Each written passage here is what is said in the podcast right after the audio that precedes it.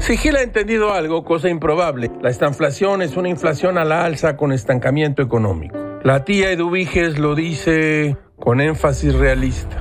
¿Ya vieron lo que cuesta la fruta y la verdura? Al paso que vamos, un agua de limón será más cara que un whisky. A la tía le gusta tomarse sus whiskies vespertinos. Ahora mal sin bien. Los economistas se han dividido en dos.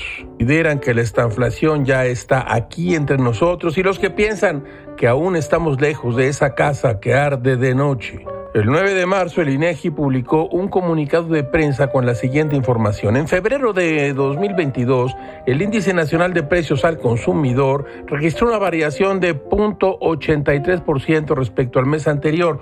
Con este resultado, la inflación general anual se ubicó en 7.28. En el mismo mes de 2021, escuche usted, la inflación mensual fue de 0.63% y la anual fue de 3.76%. El índice de precios subyacente tuvo un aumento de 0.76% mensual y de 6.59 anual.